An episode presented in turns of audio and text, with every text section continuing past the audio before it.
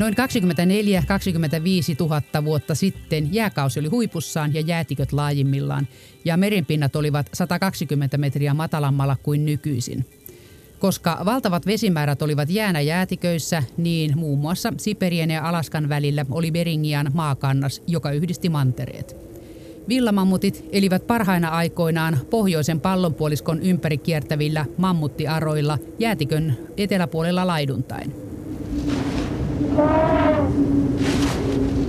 Mikä sukupuuttoon kuolleissa mammuteissa kiinnostaa tutkijaa, intendentti ja stabiili isotoppitutkija Laura Arppe Helsingin yliopiston luonnontieteellisestä keskusmuseosta? Villamammuteissa kiinnostaa, no mulla on niiden kanssa pitkä historia. Aloitin mun tieteellisen urani mammuttien tutkimisesta, eli tein gradutyöni jo niistä. Ja tietysti villamammutti on semmoinen jääkauden ikoninen symboli että se niin oli se, mikä mua veti erityisesti niiden tutkimiseen. Ja luita on paljon tarjolla, mutta mikä on villamammut ja mammutin erot? Onko se sama eläin talvikarvalla ja ilman? Joo, kyllä voidaan sanoa, että se on sama eläin. Että mammutista on eri lajeja ollut. Ja villamammutti on sitten tämä kylmään sopeutunut muoto, tämä pitkäkarvainen, joka on varmaan meikäläisille, suomalaisille tavallaan niin kuin se ajatus mammutista on yhtä kuin villamammutti. Missä sitten semmoisia mammutteja on ollut, mitkä eivät olleet villaisia mammutteja? No siis vähemmän villaisia mammutteja oli Pohjois-Amerikassa löytyy semmoinen sisarlaji, Kolumbian mammutti, joka oli isompi itse asiassa kuin tämä, tämä meidän jääkauteen sopeutunut villamammutti. Ja vanhoina aikoina villamammutteja tömisteli siis valtavan suurilla alueilla. Länsi-Euroopasta alkaen koko Siperian läpi ja Amerikoihin asti. Niitä oli joka puolella siellä mammuttiaroilla tepastelemassa. Mutta sitten noin 11-12 000 vuotta sitten ne kuoli sukupuuttoon. Ne siellä mantereella tömisteli. Et mihin ne kuoli loppujen lopuksi? Tiedetäänkö sitä? Joo, kyllä mä sanoisin, että siitä ehkä alkaa olla kohtuullisen hyvä konsensus. Että ollaan, tutkijat on suunnilleen samaa mieltä siitä, että mihinkä ne mantereiset mammutit kuoli. Ei kyllä siinä niin kuin pääasiallisena syynä voidaan pitää sitä, että ne elinympäristöt, johon ne oli sopeutunut, eli nimenomaan se semmoinen hyvin avoin ja tuottava kylmän ilmanalan ruohosto, ympäristö, niin sellaisen katoaminen sitten siinä, siinä jääkauden päättyessä, kun ilmastoolot muuttu, muuttu sillä tavalla, että ne ei niin kuin eivät pysyneet enää yllä. Eli soistuminen, soistuminen ja metsittyminen yhdessä, jotka sitten niin kuin fragmentoi ja, ja tappo pois ikään kuin sen niiden, niille sopivan elinympäristön. Niin se oli ehdottomasti se tärkein syy. Ihmisen roolista sitten voidaan olla niin kuin montaa mieltä, että, että kuinka iso merkitys sillä oli. Nähtävästi Euraasiassa niin suurin osa tutkijoista on sitä mieltä, että ihmisen rooli ei tullut merkittäväksi ennen kuin mammutti oli ikään kuin ajettu hyvin ahtaalle siinä, että, että niille sopivat ympäristöolot oli tuhottu tai siis että muuttunut ilmasto tuhos ne. Pohjois-Amerikassa sitten taas toisaalta, niin siellä on hyvinkin paljon enemmän vakuuttavaa evidenssiä siitä, että, että ihmisen käsissä mammutteja kuoli paljon enemmän. Et silloin niin kuin voimakas jalansija siellä ja ihan, ihan viimeisimpienkin tulosten mukaan, mitä on tästä tänä vuonna tullut, niin siellä on ilmeisesti ollut paljon jotenkin suurempi mittakaavasta se metsästäminen. Eli kävi silleen niin kuin nykyaikaisesti, että elinolot upenee niin pieniksi, että johonkin jää pieniin saarekkeisiin muutama tyyppi keskenään lisääntymään ja sitten kun sinne tulee mikä hyvänsä tauti tai joku onnettomuus, niin ne kuolee koko köyri sieltä pieninä ryhminä kerrallaan. Joo, siis voi ajatella sillä tavalla, että, että se semmoinen niin pirstoutuminen, nimenomaan se, että populaatiot pirstoutuu ja niillä ei ole enää yhteyttä toisiinsa, niin sehän tekee niistä hyvin, hyvin haavoittuvia erilaisille, joo, erilaisille vastoinkäymiselle sekä varmastikin niin kuin geneettisesti haavoittuvia että myöskin sitten tämmöisille tapahtumille, jotka voi, voi tavallaan niin kuin tuntua ehkä jotenkin niin kuin pieniltäkin, mutta sitten sit kun ei ole enää sitä jouston varaa, että se ikään kuin, niin kuin uusiudu se populaatio sillä, että sinne tulisi korvaajia, niin sitten se voi koitua kohtaloksi. No parilla saarella sitten kuitenkin villamammutit selvisi pitempään, että Alaska ja Venäjän välillä on semmoinen St. Paulin saari, josta mammutit hävisivät vasta tuommoinen viisi ja puoli tuhatta vuotta sitten, niin millä ilveellä ne saarilla sitten pysyivät hengissä pitempään kuin mantereella? Että mitä siinä saaressa on sellaista positiivista mammuttien kannalta? No ensimmäisenä varmaan tulee kyllä mieleen se, että tietyllä tavalla se eristyneisyys on voinut niitä suojella. Esimerkiksi St. Paulin saari, joka on siellä Alaskan rannikolla, niin varmasti oli jotain roolia sillä, että kun tuolla Pohjois-Amerikassa kuitenkin on ihan kohtuullisen hyvää todistusaineistoa siitä, että mammutti on metsästetty, niin ainakin se oli aika hyvässä suojassa ihmisiltä siellä. Siperian rannikolla, missä ne kaikkein myöhiten selvisivät sinne 4000 vuotta sitten kuolivat viimeiset pois, niin, niin siinä on siis sen eristyneisyyden lisäksi varmasti ihan sekin syy, että, että se on siellä hyvin pohjoisessa arktisessa meressä. Että siellä on yksinkertaisesti myöskin ne, ne olosuhteet, jotka on ehkä muistuttanut lähiten niitä jääkausiaikaisia olosuhteita, niin säilyivät siellä yksinkertaisesti niin kuin pisimpään. No mikä ne sitten loppujen lopuksi tappoi, että siellä Varangelin saarella, Siperian rannikolla tai sitten St. Paulin saarella Amerikan ja Siperian välissä, niin kutistuko ne saaret sitten liikaa, kun jäätiköt suli ja vedenpinta nousi ja saaret alkaa kastua ja kastua ja kastua enemmän sieltä rannot ja pieni kökkö jäljellä enää kuivaa maata? No ainakin tässä St. Paulin saaren tapauksessa, niin sillä on varmasti roolinsa sillä, että se pinta-ala, joka niille mammuteille oli siinä saatavilla niin kuin laidun maana ja makean veden lähteinä, niin että se kutistui jatkuvasti. Sehän kutistui se erkani se saari noin 14 000 vuotta sitten mantereesta ja se oli alussa huomattavasti suurempi pinta-alaltaan ja kutistui hyvinkin voimakkaasti sitten Holoseinin alkupuolella ja sitten ihan sinne 6000 vuotta saakka niin sen pinta-ala niin kuin pikkuhiljaa kutistui. Ja semmoinen tutkijaryhmä, joka nyt on erityisesti keskittynyt siihen St. Paulin saareen, niin he, he olivat sitä mieltä. Ja, ja mun mielestä se on ihan perusteltavissa kyllä, että, että sillä pinta-alan pienenemisellä on ollut ihan selkeä merkitys sille sen populaation mahdollisuuksille selviytyä siellä saarella.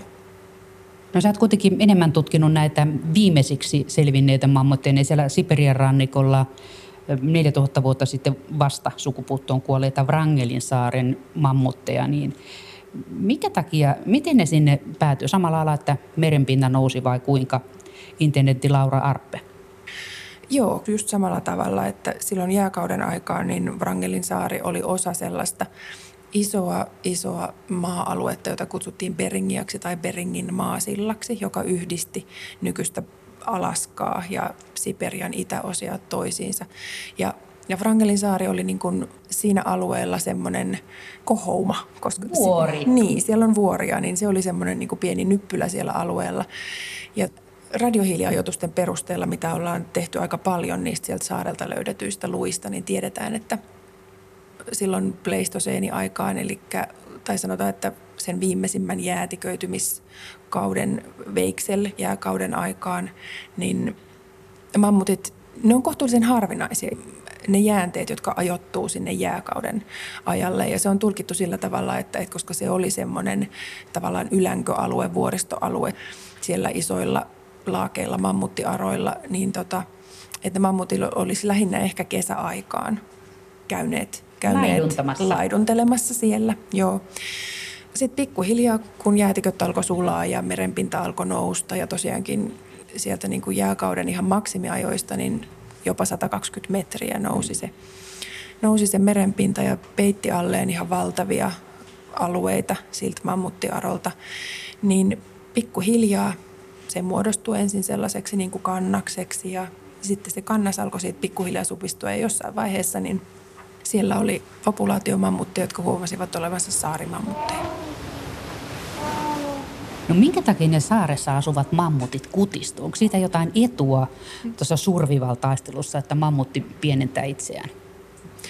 Öm, no joo, tässä on semmoinen oikea ilmiö. Siis tämä, Saariteoria. J- joo, siis tämä, että lajien koko pienentyy saarilla ja siitä on oikein hienojakin esimerkkejä. Just esimerkiksi siellä Kalifornian edustalla on tämmöinen pieni saariryhmä, jossa on muun muassa Santa Rosan saari, joka on kuuluisa siitä, että sieltä on löytynyt tämmöisiä niin kuin ihan aitoja kääpiomammutteja. Että ne oli ihan sellaisia korkeudeltaan ehkä puolitoista metriä, joka on jo aika aika, niin, aika sulosen, aika sulosen oloinen otus. Eli siis se on ihan oikea ilmiö kyllä, mutta Rangelin saaren mammutit, ne ei ollut niin pieniä.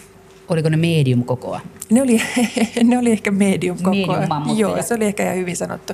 Ne oli selkeästi pienempiä kuitenkin kuin ihan ne jääkautiset kunnollisen kokoiset villamammutit siellä Siperiassa, mutta ne ei ollut mitään sellaisia miniatyyriotuksia ja siitä on todistusaineistoa, että oikeastaan aika iso osa jo siitä koon pienenemisestä oli tapahtunut jo siinä vaiheessa, kun ne oli niin kuin jäämässä sinne saarelle. Eli kun katsotaan sitä kuuden, noin kuuden tuhannen vuoden aikajaksoa, jolloin ne oli siellä saarella, saaripopulaationa, niin siinä niin kuin ei havaita enää sitä, että niiden luut muuttus jatkuvasti pienemmäksi. Niin, että ne kutistu silloin jo, kun ne oli siperialaisia mammutteja siellä mantereella. No joo, näin kollegamme, joka on tutkinut näitä, erityisesti joka oli itse asiassa Sergei Vartanjan, joka oli vastuussa siitä artikkelista 90-luvulla, jossa nämä Wrangelinsaaren mammutit todettiin, että ne kuoli tosiaankin vasta 4000 vuotta sitten ja se oli valtava sensaatio, niin hän, hän on niitä luita tutkinut pitkään ja hänen artikkelinsa joskus muistaakseni 90-luvun lopulla, 2000-luvun alussa oli jo sellainen, jossa tuotiin esiin tämä ilmiö, että, että ne itse asiassa oli jo kohtuullisen pienikokoisia siinä vaiheessa, kun ne sinne saarelle jäi. Eli tavallaan niin kuin sit, että sitä pienenemistä olisi tapahtunut sitten jo siinä holoseenikauden alussa. No minkä kokoinen on sitten tämmöinen medium mammutti Wrangelisaarella? No me, medium mammutti Wrangelisaarella sanotaan keskiarvoisesti, että säkäkorkeudeltaan noin kaksi metrisiä. Että sanotaan, että ehkä 1,8-2,5 metriä on arvioitu semmoiseksi vaihteluväliksi. Ja sitten taas, jos verrataan jääkausiaikaisiin kunnollisiin isoihin mammutteihin, niin se on sitten sieltä kahdesta ja puolesta metristä jopa kolme ja puoleen metriin. Niin ettei ne ihan pieniä ollut ne Wrangelin mediumitkaan. Ei.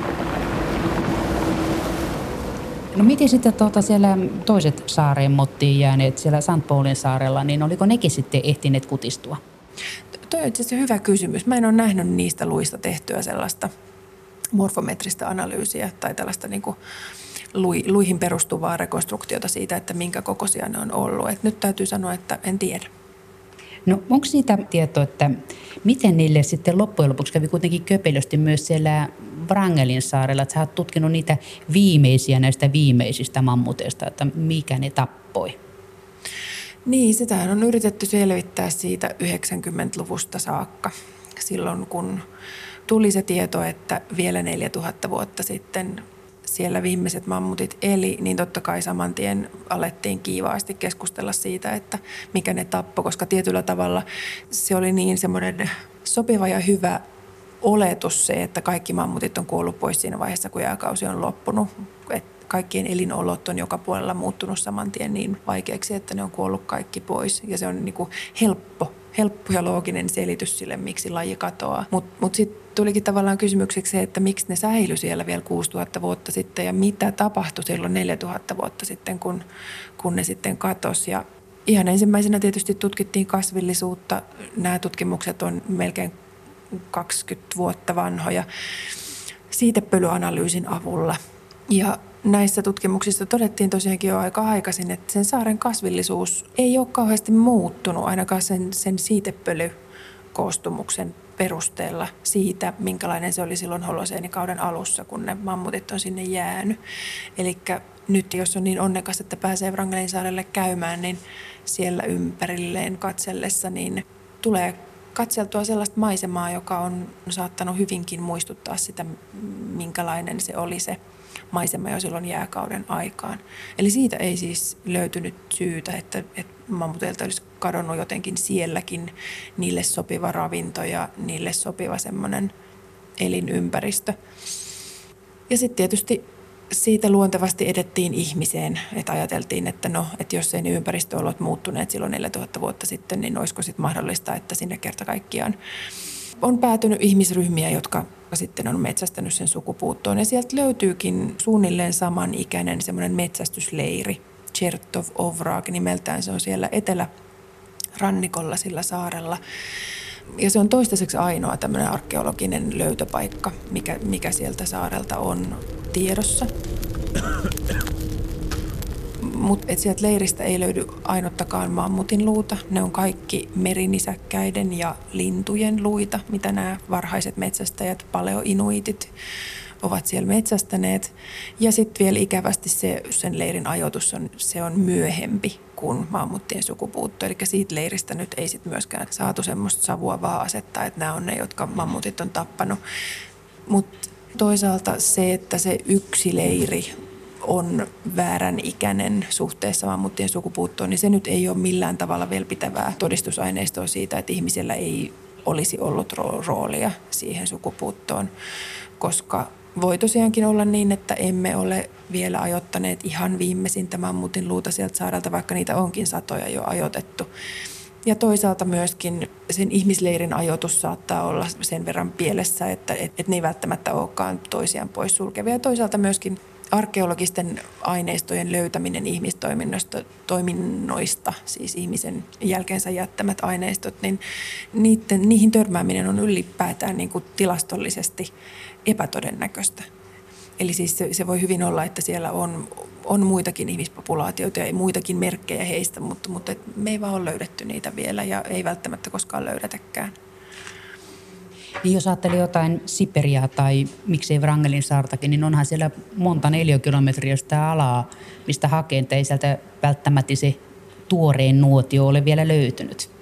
Joo, Wrangelin saari on ihan iso saari. Se on ihan hyvä itse asiassa ottaa tähän esiin, että suhteessa siihen St. Paulin saareen, joka on ihan pikkiriikkisen pieni saari, 10 neliökilometriä. Niin Tosi tuota, pieni. Ja sinne mahdu, kun yksi, yhdelle mammutille riittää semmoinen laidun. Joo, Wrangelin saari on siis todella suuri, eli se on noin 70 kertaa 140 kilometriä pinta-alaltaan, että siellä oli niille huomattavasti enemmän elinalaa.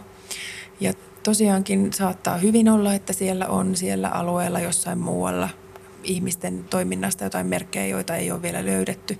Mutta se, mikä mun mielestä puhuu kuitenkin kaikkein voimakkaiten sitä vastaan, että ihmisellä olisi merkittävä rooli nimenomaan se Wrangelinsaari-populaation katoamisessa, niin on se, että, että kaikista niistä sadoista mammutin jäänteistä, mitä sieltä on löydetty, niin niissä yhdessäkään ei ole merkkejä metsästämisestä eikä teurastamisesta.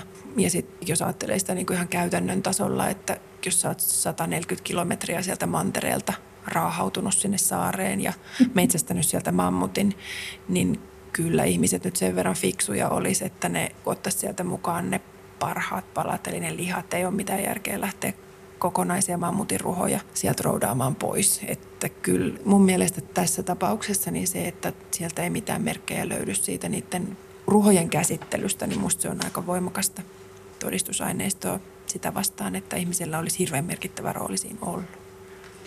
Niin ja sitten se, että se matka on niin pitkä, että nehän on varmaan ollut puolikuolleita ne paljon inuitit siinä vaiheessa, kun ne sinne oli sen 160 kilsaa meloneet. Se on aika matka melottavaksi, niin eihän ne välttämättä edes uskaltaneet mammutin kanssa yrittää ottaa yhteen, koska siinä on niin suuri se koko epäsuhta. Ja sitten nämä pienemmät rääpäleet oli väsyneitä melomisen jälkeen. Niin, kyllä mä oon ajatellut tätä ihan, ihan samalla tavalla, että se on kuitenkin kohtuullisen pitkä matka sieltä mantereelta sinne saarelle ja mä mietin ensin myöskin just tuota melomisasiaa. Sehän on toki jäässä ison osan vuodesta se niiden välinen salmi, niin, että, niin kuin, että ehkä jollain reellä siitä sitten olisi menty tai mä oikein tiedä mitenkään, mutta että joka tapauksessa 140-150 kilometriä, niin se on aika, aika pitkä satsaus. Ja sitten tosiaankin sieltä takaisin tuleminen ja et, en tiedä.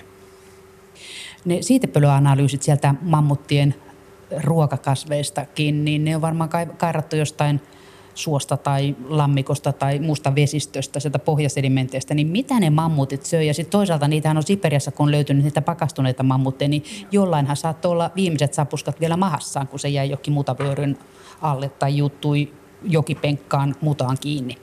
Joo, Joo, on löytynyt evidenssiä. Tosiaankin ehkä kaikkein parasta on nämä tämmöiset jäätyneet mahan sisällöt, mitä niistä siperialaisista ruhoista on löytynyt. Ja tota, sieltä löytyy erilaisia ruohoja, saroja, heinää, jonkin verran tällaisia niin kuin puisia kasvejakin, siis esimerkiksi pajua tai jotain koivun versoja. Että kyllä siellä sellaistakin on kasvanut. Mutta enimmäkseen sellaista niin kuin ruohosta materiaalia.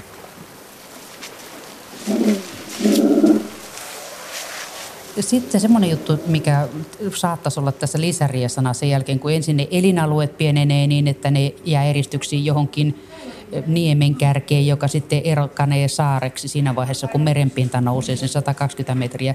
Niin kuinka suuri vaikutus se sukusiittoisuudella on? Onko sitä saatu selville, kun oli saaressa? Kuitenkin joku 70 kilsaa kertaa 140 kilsaa, niin sinne ei tule geenivirtaa yhtään mistään, koska ne mammutit ei varmaan sitä 160 kilometriä mantereelta sinne saareen uineet. Niin tiedetäänkö tästä sukusiittoisuuden vaikutuksesta mitään, intendentti Laura Arppe? Kyllä, sitä on tutkittu. On muutamiakin oikein hyviä, kattavia DNA-menetelmiin perustuvia tuloksia siitä, että ensinnäkin heti siitä populaatiokoosta, että, se, että silloin noin 10 000 vuotta sitten, niin siinä tapahtui ihan semmoinen kymmenkertainen pieneneminen suhteessa siihen jääkautiseen aikaan. Ja sitten luonnollisesti se populaatiokoon pieneneminen ja sinne saarelle jääminen, joka sitten estää sen uuden geenimateriaalin tulemisen siihen populaatioon, niin se, se sitten johti siihen, että semmoinen niin geneettinen monimuotoisuus voimakkaasti väheni siellä saaripopulaatiolla. Ja, ja yksi syy, minkä takia nyt tähän ihan uusimpaan tutkimukseen, mitä olemme tutkimusryhmämme kanssa tehneet näiden Rangelinsaaren mammuttien sukupuuttojen syystä. Ja meillä oli nimenomaan sellainen hypoteesi, että se liittyisi jollain tavalla niin kuin niiden ravitsemukseen ja mahdollisesti aineenvaihduntaan, niin, niin se kumpuskin oikeastaan sellaisesta tuloksesta, joka raportoitiin tuossa muutama vuosi sitten, joka perustuu vertailuun, geneettiseen vertailuun siis noin 4000 vuotta ihan näiden viimeisten joukossa olevien mammuttiyksilön niin genomin vertailuun ja sitten tällaiseen iku siperialaiseen jääkautiseen mammuttiin, niin näiden välinen geneettinen vertailu, joka paljasti sen, että siellä on tapahtunut paljon tällaista vähän niin kuin haitallista mutaatiota näissä Wrangelinsaaren mammuteissa. Ja monet näistä muutoksista, mitä sieltä havaittiin, niin liittyy jollain tavalla aineenvaihduntaan, metaboliaan. Niin tämä oli sitten semmoinen vähän niin kuin ponnahduslauta sille, että päätettiin tutkia näitä mammutijäänteitä, mitä meillä on, niin tällaisilla isotooppimenetelmillä, jotka me tiedetään, että kertoo siitä ravitsemuksesta.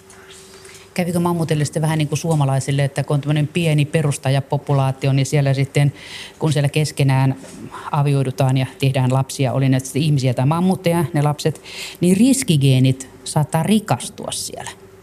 Joo, kyllä siinä, kyllä siinä varmaan siis juuri näin käy, että siellä on yhä enemmän ja enemmän niitä sellaisia geenivariantteja, jotka sitten ei varsinaisesti edes auta sitä selviytymistä.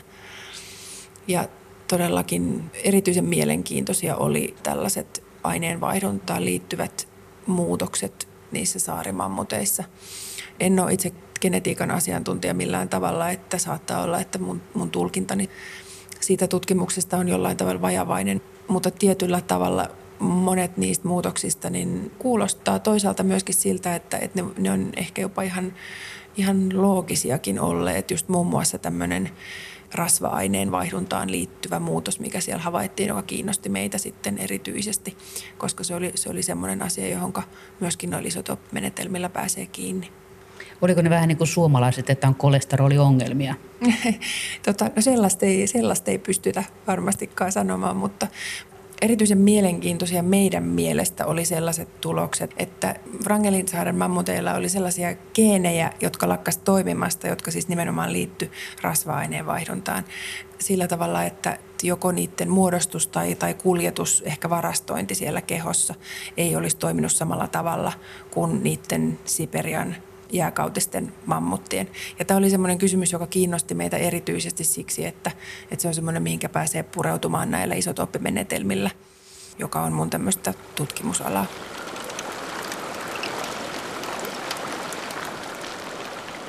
Mitä niillä isotoppimenetelmillä sitten saatiin selville? Mitä ne on? Mitä niillä tutkitaan?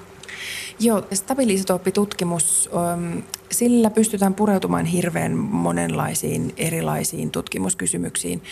Ja siinä on kysymys siis siitä, että kun kullakin alkuaineella on useampia versioita siitä samasta alkuaineesta. Eli esimerkiksi hiilellä niin löytyy hiili massaluvulla 12 ja massaluvulla 13. Ja niiden ainoa ero on oikeastaan se, että tässä hiili 13 on yksi neutroni enemmän kuin tässä hiili 12, mikä tekee siitä hitusen painavamman kuin hiili 12, mikä sitten taas aiheuttaa sen, että, että se hiili 13 esimerkiksi muodostaa voimakkaampia sidoksia erilaisten aineiden kanssa, kun se tekee yhdisteitä. Ja tota, näistä pienistä massaeroista ja sidoseroista aiheutuen, niin siitä syntyy semmoisia kuvioita maailmaan. Ne, ne käyttäytyy hyvin ennustettavasti tietynlaisissa luonnollisissa prosesseissa esimerkiksi siis niin kuin ravintokasveihin liittyviä kuvioita, sellaisia, että, että kuivissa ilmastoissa kasveista löytyy enemmän hiilen raskasta isotooppia ja typen raskasta isotooppia. Sitten on, on usein tällaisia just metabolisia efektejä, että me tiedetään esimerkiksi semmoinen, että eläimet nälkiintyessään tai kokiessaan tämmöistä ravintostressiä pidemmän aikaa, niin niiden kudosten typpi-isotooppikoostumus, eli just sen raskaamman ja kevyemmän isotoopin välinen tasapaino häiriintyy yleensä aina siihen suuntaan, että sitä raskasta isotooppia alkaa olla siellä kehossa enemmän liittyen siihen, että, että keho alkaa tietyllä tavalla niin kuin uudelleen kierrättää niitä omia kudoksia sen takia, että uutta ravintoa ei ole saatavilla. Nimenomaan hiilen ja typen isotooppien avulla pystytään tutkimaan eläinten ravintoa, sitä mitä ne on syönyt ja sitten myöskin myöskin saamaan jonkin verran kuvaa siitä, että mitä on saattanut tapahtua siellä kehossa siinä, siinä ravinnon prosessoinnissa. Oliko sitten näillä viimeisillä mammutilla siitä geneettisestä muutoksesta johtuen semmoinen riesa, että ne joko pystyneet varastoimaan ylimääräistä sapuskaa varastorasvaksi eli läskiksi, tai sitten ne, jos ne tekikin sen, niin ne ei pystynyt ottamaan sitä hyötykäyttöä silloin, kun oli nälkäkausi. Ne ei pystynyt tekemään niin kuin pulska ihminen, esimerkiksi minä, että jos mä joutuisin nälkiintymään, niin polttelisin tästä vähän näitä varastorasvoja ympäriltäni. Niin kävikö niillä tällä viisiin internetti Laura Arppe? Ei pystytä tietenkään sanomaan, että joo, ehdottomasti näin kävi. Et ainoa, ainoa, mikä me pystytään sanomaan, on se, että, että meidän isotooppitutkimukset ne on niin kuin yhteensopivia. Ne olisivat yhteensopivia tällaisen teorian kanssa. Ja me huomattiin tämmöinen ero näiden Rangelinsaaren mammuttien luuston karbonaatin hiili-isotooppikoostumuksessa verrattuna niiden siperialaisten jääkausiajan mammuttien luustoon, kun verrattiin, niin näiden Rangelinsaaren mammuttien tämä hiili-isotooppikoostumus, niin se oli selvästi korkeampi kuin näiden jääkautisten siperialaisten mammuttien. Ja me tiedetään siis se, että tämä luuston nimenomaan karbonaattiosan hiilisotoppikoostumus, niin se heijastaa ravinnon energiaosaa, eli hiilihydraatteja ja, ja rasvoja, eli niitä komponentteja, mistä me energiaa eniten saadaan. Ja tämä ero on siis tulkittavissa sillä tavalla, että, että näiden siperialaisten jääkausiajan mammuttien tämä matalampi karbonaatin hiilisotoppiarvo heijastaisi sitä, että ne on käyttänyt enemmän varastorasvoja sen kudoksen muodostuessa. Ja tämä liittyy siihen, että kehon rasvojen hiilisotoppikoostumus on aina hyvin matala. Se, se eroaa niin kuin muista kudoksista aina hyvin selvästi sillä tavalla, että se on niitä matalampi. Ja, ja se olisi tietyllä tavalla siis looginen selitys sille erolle, mikä me nähdään. Ja tietysti se, että oli aikaisemmin havaittu tämmöinen tietynlainen muutos näissä Rangelinsaaren mammuttien perimässä, joka, joka sitten liittyisi jollain tavalla tähän rasva-aineenvaihduntaan, niin se tietysti niin kuin, ne tuntuu sopivan yhteen, mutta, mutta ei siis voida niin kuin millään tavalla sanoa varmaksi, että näin ehdottomasti oli. No tiedetäänkö sitä, että kehittikö ne Wrangelinsaaren medium-kokoiset mammutit sitten ympärilleen kesän aikana, kun olihan siellä silloinkin kesäkausi niin, ja enemmän sapuskaa saatavilla, niin kehittikö ne niin kuin läskikerroksen, jota ne sitten talven aikaan kuluttivat vai pystykö ne tekemään edes sitä? No, no sitä me ei tiedetä. Sitä me ei kerta kaikkiaan tiedetä, että tämä on oikeastaan ensimmäinen viite siitä, mikä ollaan saatu tämä, tämä uusi tutkimustulos jossa nähdään tämä selkeä ero näihin jääkautisiin siperialaisiin mammutteihin, joista siis näistä esiisistä tiedetään se, että eläessään siellä todella, todella ankarissa, kylmissä, kuivissa olosuhteissa nimenomaan talviaikaan, niin joutuivat varmasti usein turvautumaan niihin varastorasvoihin ja, ja sieltä ikiroudasta, kun on löytynyt näitä näitä säilyneitä kokonaisia mammutiruhoja Siperiasta, niin näistä ruhoista on löydetty tämmöisiä aivan niin kuin merkittävän suuria, suuria rasvakertymiä, jotka ovat varmasti olleet käytössä, hyötykäytössä silloin jääkautisten talvien aikaan. Mutta koska Wrangelin saarelta ei ole löytynyt tällaisia vastaavia ikiroudassa säilyneitä kokonaisia ruhoja, niin meillä ei ole niin sellaista suoraa todistusaineistoa siitä, että oliko niillä tämmöisiä samanlaisia varastorasvoja. Mutta tietyllä tavalla se, on niin kuin, se olisi myöskin looginen ajatus, että nämä saarimammutit, jotka elivät siis jo tämän nykyisen lämpökauden aikaan, jolloin ilmastoolot on kuitenkin ollut huomattavasti huomattavasti miellyttävämmät, niin, niin et kuinka järkevää on edes sit investoida tämmöiseen ominaisuuteen, että varastoidaan kovasti rasvaa kesän aikana. Et siinä mielessä se, niin kuin, se, on, se on monelta kannalta tuntuisi, tuntuisi semmoiselta ihan järkevältä ajatukselta. Niin, että hyvissä oloissa Wranglin saarella, niin sitä ei ole kannattanut edes varastoida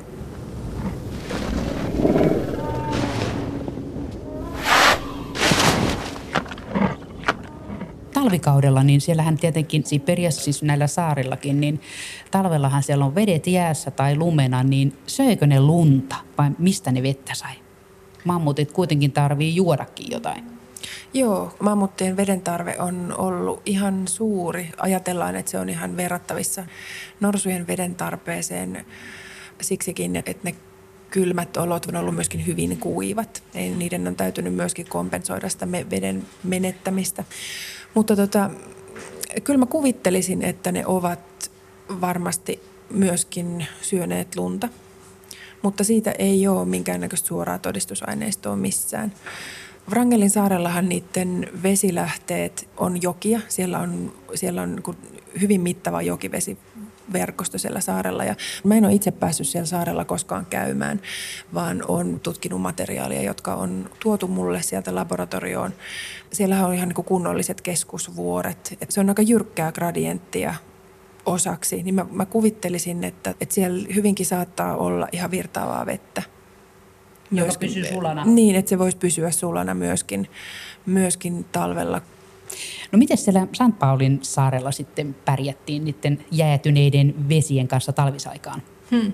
Mä sanoisin, että lähtökohtaisesti varmaankin huonommin. Tässä on nyt kovasti tämmöistä olettamaa, kun en ole päässyt katselemaan jääkautista St. Paulin tai Wrangelin saarta, mutta siis tuolla St. Paulin saarilla ei ole jokia tällaisia niin kuin mittavia jokia, mitä Wrangelin saarella on, että siellä on pintavesi ja muutama järvi, lampi ja sen saaren isoimmasta järvestä tehtiin tässä muutama vuosi sitten semmoinen aika kattava pohjasedimenttitutkimus, jonka tarkoituksena oli ottaa selville sitä, että mikä sen St. Paulin mammuttipopulaation tappoi.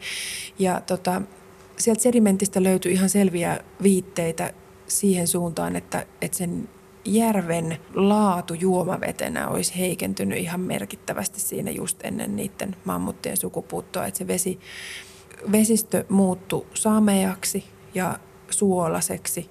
Se, se ilmeisesti koki aika voimakasta haihduntaa isotooppikoostumusten perusteella ja sitten nämä muut tulokset tuli sitten piilevien ja, ja vesikirppujen lajistomuutosten perusteella – että monet nämä indikaattorit puhuu siis sen puolesta, että siellä ne järvivedet muuttuvat ennen sitä niiden sukupuuttoa, niin jos nyt ei aivan juomakelvottomaksi, niin ainakin hyvin huono, huonolaatuiseksi. Eli se näyttää kyllä ihan todennäköiseltä, että, että ne Saint Paulin mammutit, niin sillä oli varmasti osuutensa niiden sukupuutossa siinä, että niiltä pilaantui pois semmoinen luotettava juomaveden lähde sieltä saarelta. Eli vedet suolaantu juomakelvottomiksi? Joo, näin on ajateltu, että se olisi ollut mahdollisesti muutamienkin tekijöiden semmoinen yhteisvaikutus. Eli että siellä olisi ollut kuivempaa, että se ilmasto siellä, siellä seudulla olisi muuttunut hetkellisesti jotenkin kuivemmaksi, eli saanut huomattavasti vähemmän sadantaa. Ja sitten sen lisäksi tota, merenpinnan nousu olisi voinut myöskin tunkeutua sit näihin niin pohjavesiin sillä tavalla, että se olisi myöskin tavallaan sitä alakautta sitten pilannut niitä juomavesilähteitä.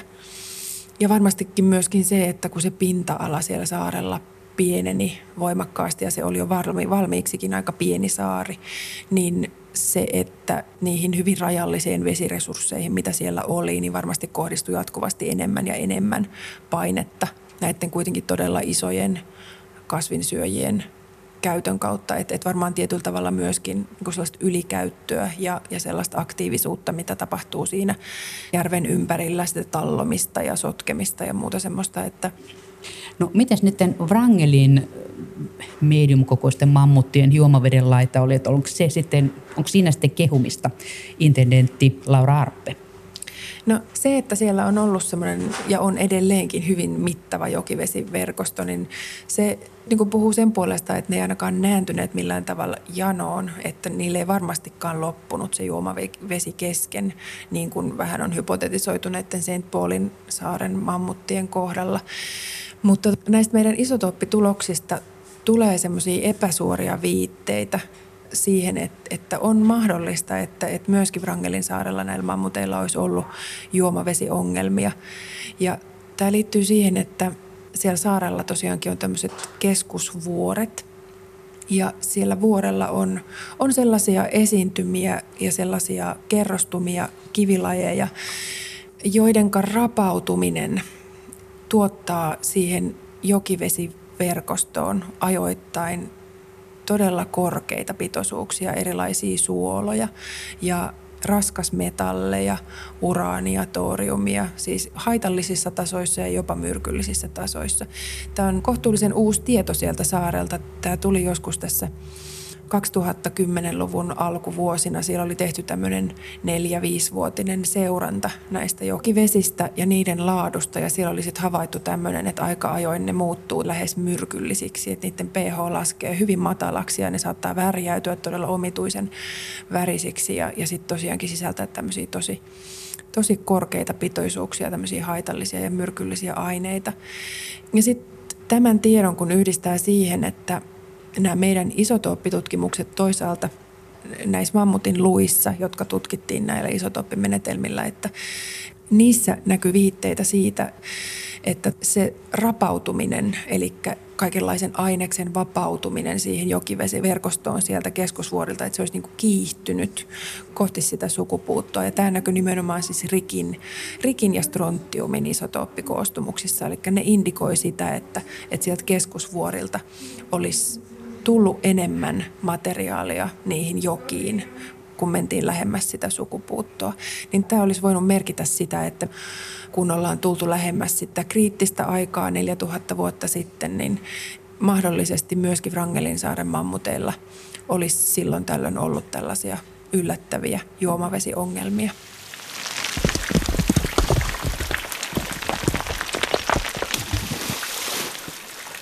No voidaanko semmoisesta rapautumisen kiihtymisestä päätellä jotain esimerkiksi ilmastosta vai mistä semmoinen johtuu, että välillä se rapautuminen kiihtyy ja välillä ei?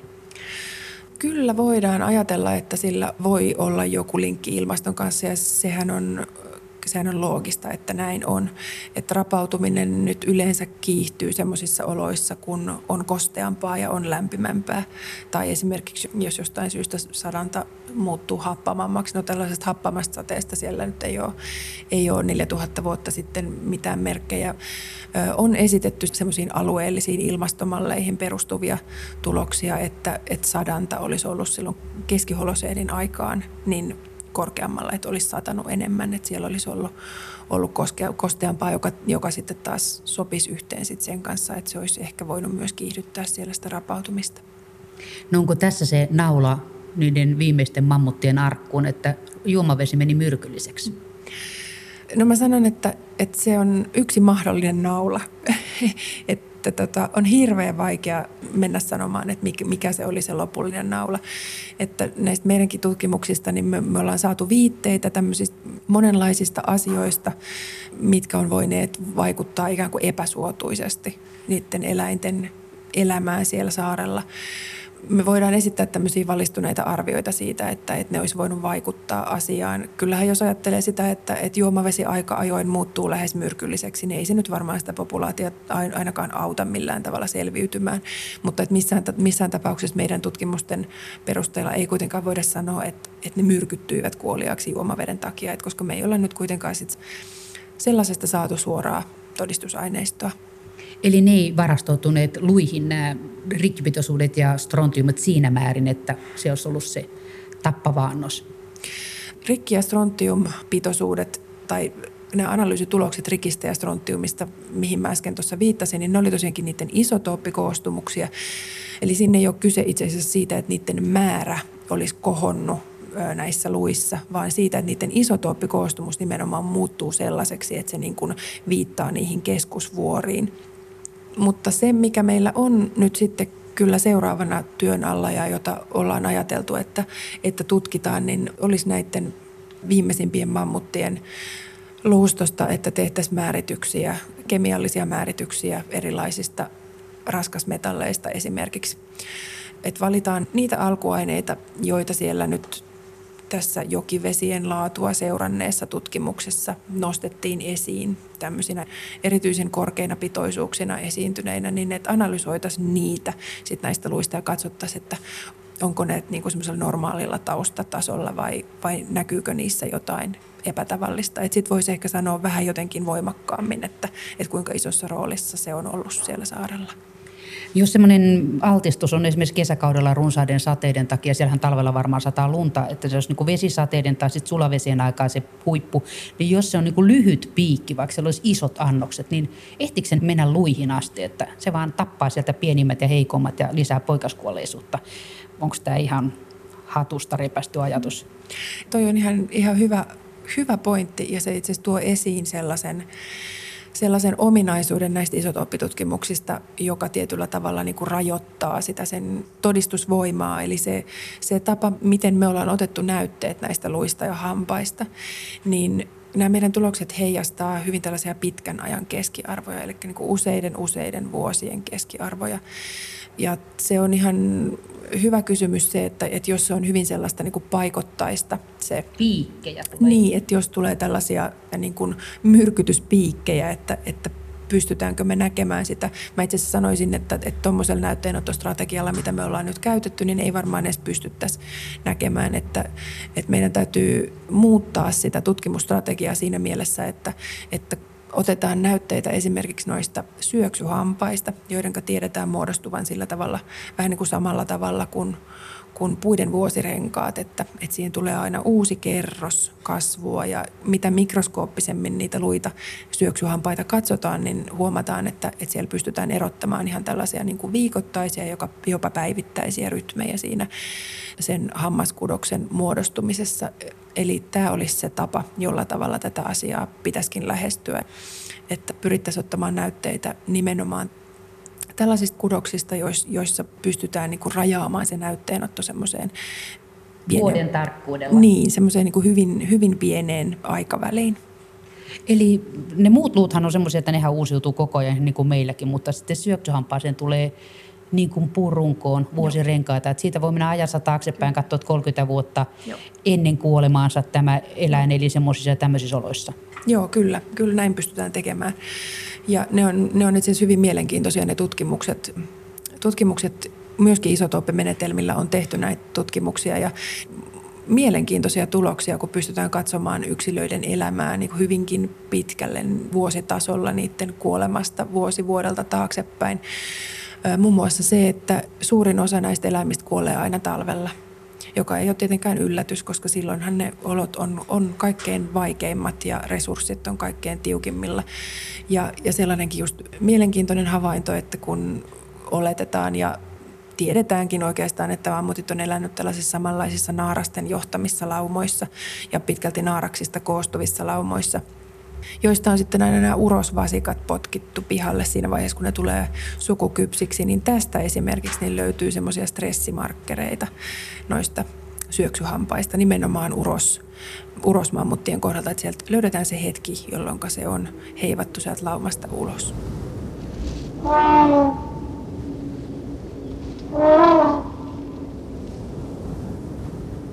Rankkaa se oli silloin sekin. Mitä muita niittejä siinä arkussa sitten on ollut kuin tämä juomaveden laatu? Jos se oli, tietenkin se on mikä hyvänsä sukupuutto, niin se on useammasta kuin yhdestä tekijästäkin, niin mitä muita on löydetty? No itse asiassa, kun kysyt sen noin, että mitä muuta on löydetty, niin mun täytyy sanoa, että ne on oikeastaan siinä nyt ne niin kuin todistusaineistot, että mitä ne syyt voi olla sukupuutolle tämä meidän käyttämä menetelmä on tämmöinen niin hyvin, hyvin pitkän ajan keskiarvoja kuvaava menetelmä niin rajoittaa sitä todella paljon. Tietysti jos ajatellaan noita jääkautisia mammutteja, niin se niiden sukupuuttohan, se näkyy luuaineistossa sillä tavalla, että, että ne populaatiot niin kuin pikkuhiljaa ikään kuin sammuu pois ja se näkyy niiden lukumäärässä. Ja myöskin isotooppikoostumuksissa tuolta matalammilta leveysasteilta, esimerkiksi Ukrainasta ja Venäjän eteläosista, niin siellä on semmoisia paikallisia populaatioita, joissa nähdään se, että, että niiden tyyppi-isotooppikoostumuksissa tapahtuu semmoinen selvä häiriö, joka on tulkittu sillä tavalla, että ne on, ne on menettäneet sen ekologisen lokeronsa.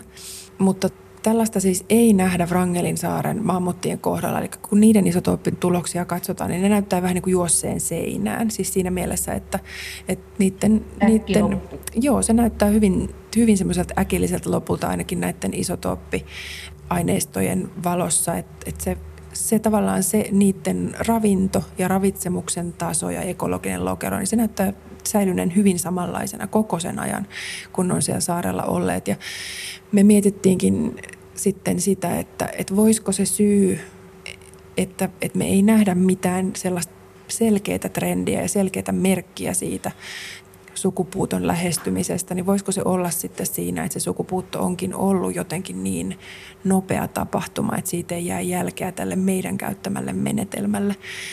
Ja me ehdotettiin tällaista tapahtumaa, kun mä en tiedä, sille ei välttämättä ehkä ole sellaista hyvää suomenkielistä nimeä me puhuttiin tällaisesta jäätymistapahtumasta, siis siitä, että, että kun kylmään, hyvin kylmään vuoden aikaan, tietysti siellä, siellä tota Siperiassa, niin talvet on hyvin kylmiä, mutta että jos jostain syystä sattuu tulemaan sadanta vetenä keskellä kylmää talvea, niin se jäätyy ja muodostaa semmoisen paksun jääkerroksen siihen lumen pintaan ja estää kasvinsyöjien pääsyn ravintonsa käsiksi. Ja käy niin kuin poroille. Käy niin kuin poroille ja tästä on hyvinkin voimakkaita vaikuttavia esimerkkejä viime vuosilta. 2003 tuolla arktisessa Kanadassa kuoli, kuoli niin kuin usea tuhatpäinen lauma myskihärkiä tämmöisen tapahtuman jälkeen. Ne yksinkertaisesti nääntyvät kuoliaaksi. Ja nyt ihan tänä kesänä hän raportoitiin tuolta huippuvuodelta muutaman sadan poron kuolema tällaisen tapahtuman jälkeen. Ja mä haluan oikeastaan korostaakin sitä, että me ei olla siis missään tapauksessa löydetty todistusaineistoa siitä, että näin olisi käynyt. Kun ei sitä voi olla. Niin, että et, tämä oli vaan se ajatus, mikä meillä oli, että kun, kun niin kuin pitkäaikaisesti ei näytä tapahtuvan mitään, niin pitäisikö meidän alkaa etsiä syitä tämmöisistä niin kuin lyhytaikaisemmista, vähän niin kuin katastrofaalisemmista tapahtumista. Ja valitettavasti kyllä sitten tietysti kävi niin, että – että se tuntuu, että, että silloin kun tämä meidän tutkimus tuli ulos ja tuli julkisuuteen ja siitä oltiin kiinnostuneita, mikä oli tietysti hirveän mukavaa, mutta se tuntuu olevan niin kuin se asia, joka jäi elämään. Sitten mä näin tosi monia sellaisia otsikoita just, että, että, joku katast- että se on nyt selvitetty, joku katastrofi tappoi Rangelin saaren mammut. Ja mä, sitten, mä revin tukkaa päästäni sitten, että no en, ei, että en mä noin sanonut.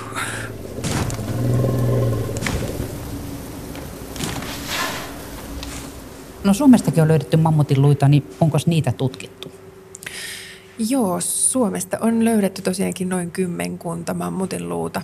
Ja mä oon tutkinut ne aikoinaan, siitä on jo pelottavan kauan aikaa siis progradutyöni yhteydessä happisotooppien suhteen. Ja, ja silloin niistä haettiin tietoa siitä, että minkälainen ilmasto täällä Suomessa oli jääkauden aikaan. Ja siihen oli aivan erinomaista tutkimusmateriaalia ja vähän niin kuin ensimmäistä kertaakin antoi jotain osviittaa siitä, että millaista täällä silloin oli. No millaiset oli säät?